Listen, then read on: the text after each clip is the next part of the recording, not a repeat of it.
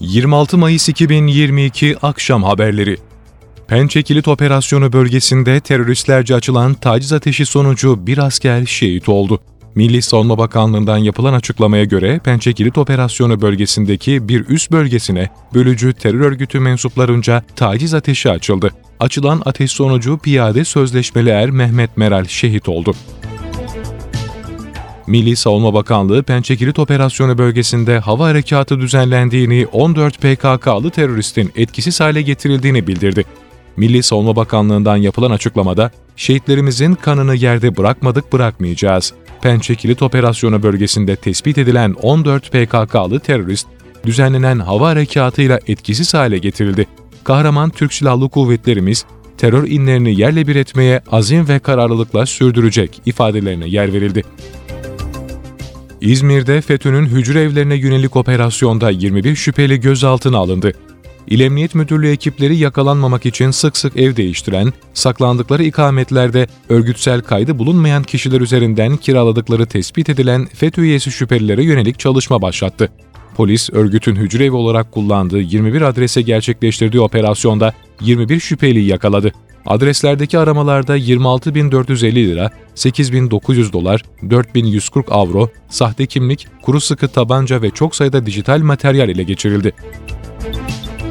İçişleri Bakanlığı, mafya tipi organize suç örgütleri ve bu örgütlere silah temini sağlayan suç gruplarına yönelik 16 ilde müsilaj adı verilen operasyon başlatıldığını bildirdi.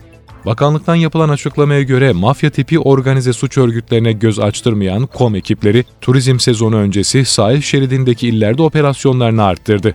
Adana, Antalya, Aydın, Balıkesir, Bursa, Çanakkale, İstanbul, İzmir, Mersin, Muğla, Yalova, Artvin, Giresun, Ordu, Samsun ve Zonguldak olmak üzere 16 ilde 17 suç grubu hakkında 315 şüpheliye yönelik müsilaj operasyonu başlatıldı. Güvenlik güçleri tespit edilen şüphelinin adreslerini operasyon düzenledi. Milli Teknoloji Hamlesi kapsamında düzenlenmeye başlanan ve dünyanın en büyük havacılık, uzay ve teknoloji festivaline dönüşen Teknofest bu kez yurt dışında kapılarını açtı.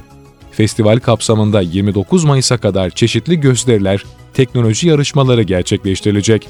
Festivalde Akıncı Taarruz İnsansız Hava Aracı Bayraktar Akıncı, Bayraktar TB2, Hürkuş, Azerbaycan Hava Kuvvetleri, Türk Hava Kuvvetlerine bağlı Türk Yıldızları ve Solo Türk, Bakü semalarında gösteri uçuşları yapacak.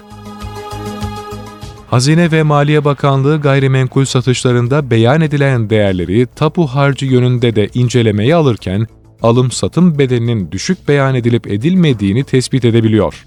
Kayıt dışılık ve haksız fiyat oluşumlarıyla mücadele kapsamında çalışmalar sürdürülürken, gayrimenkul satış ve kiralama işlemleri de yakın takibi alındı.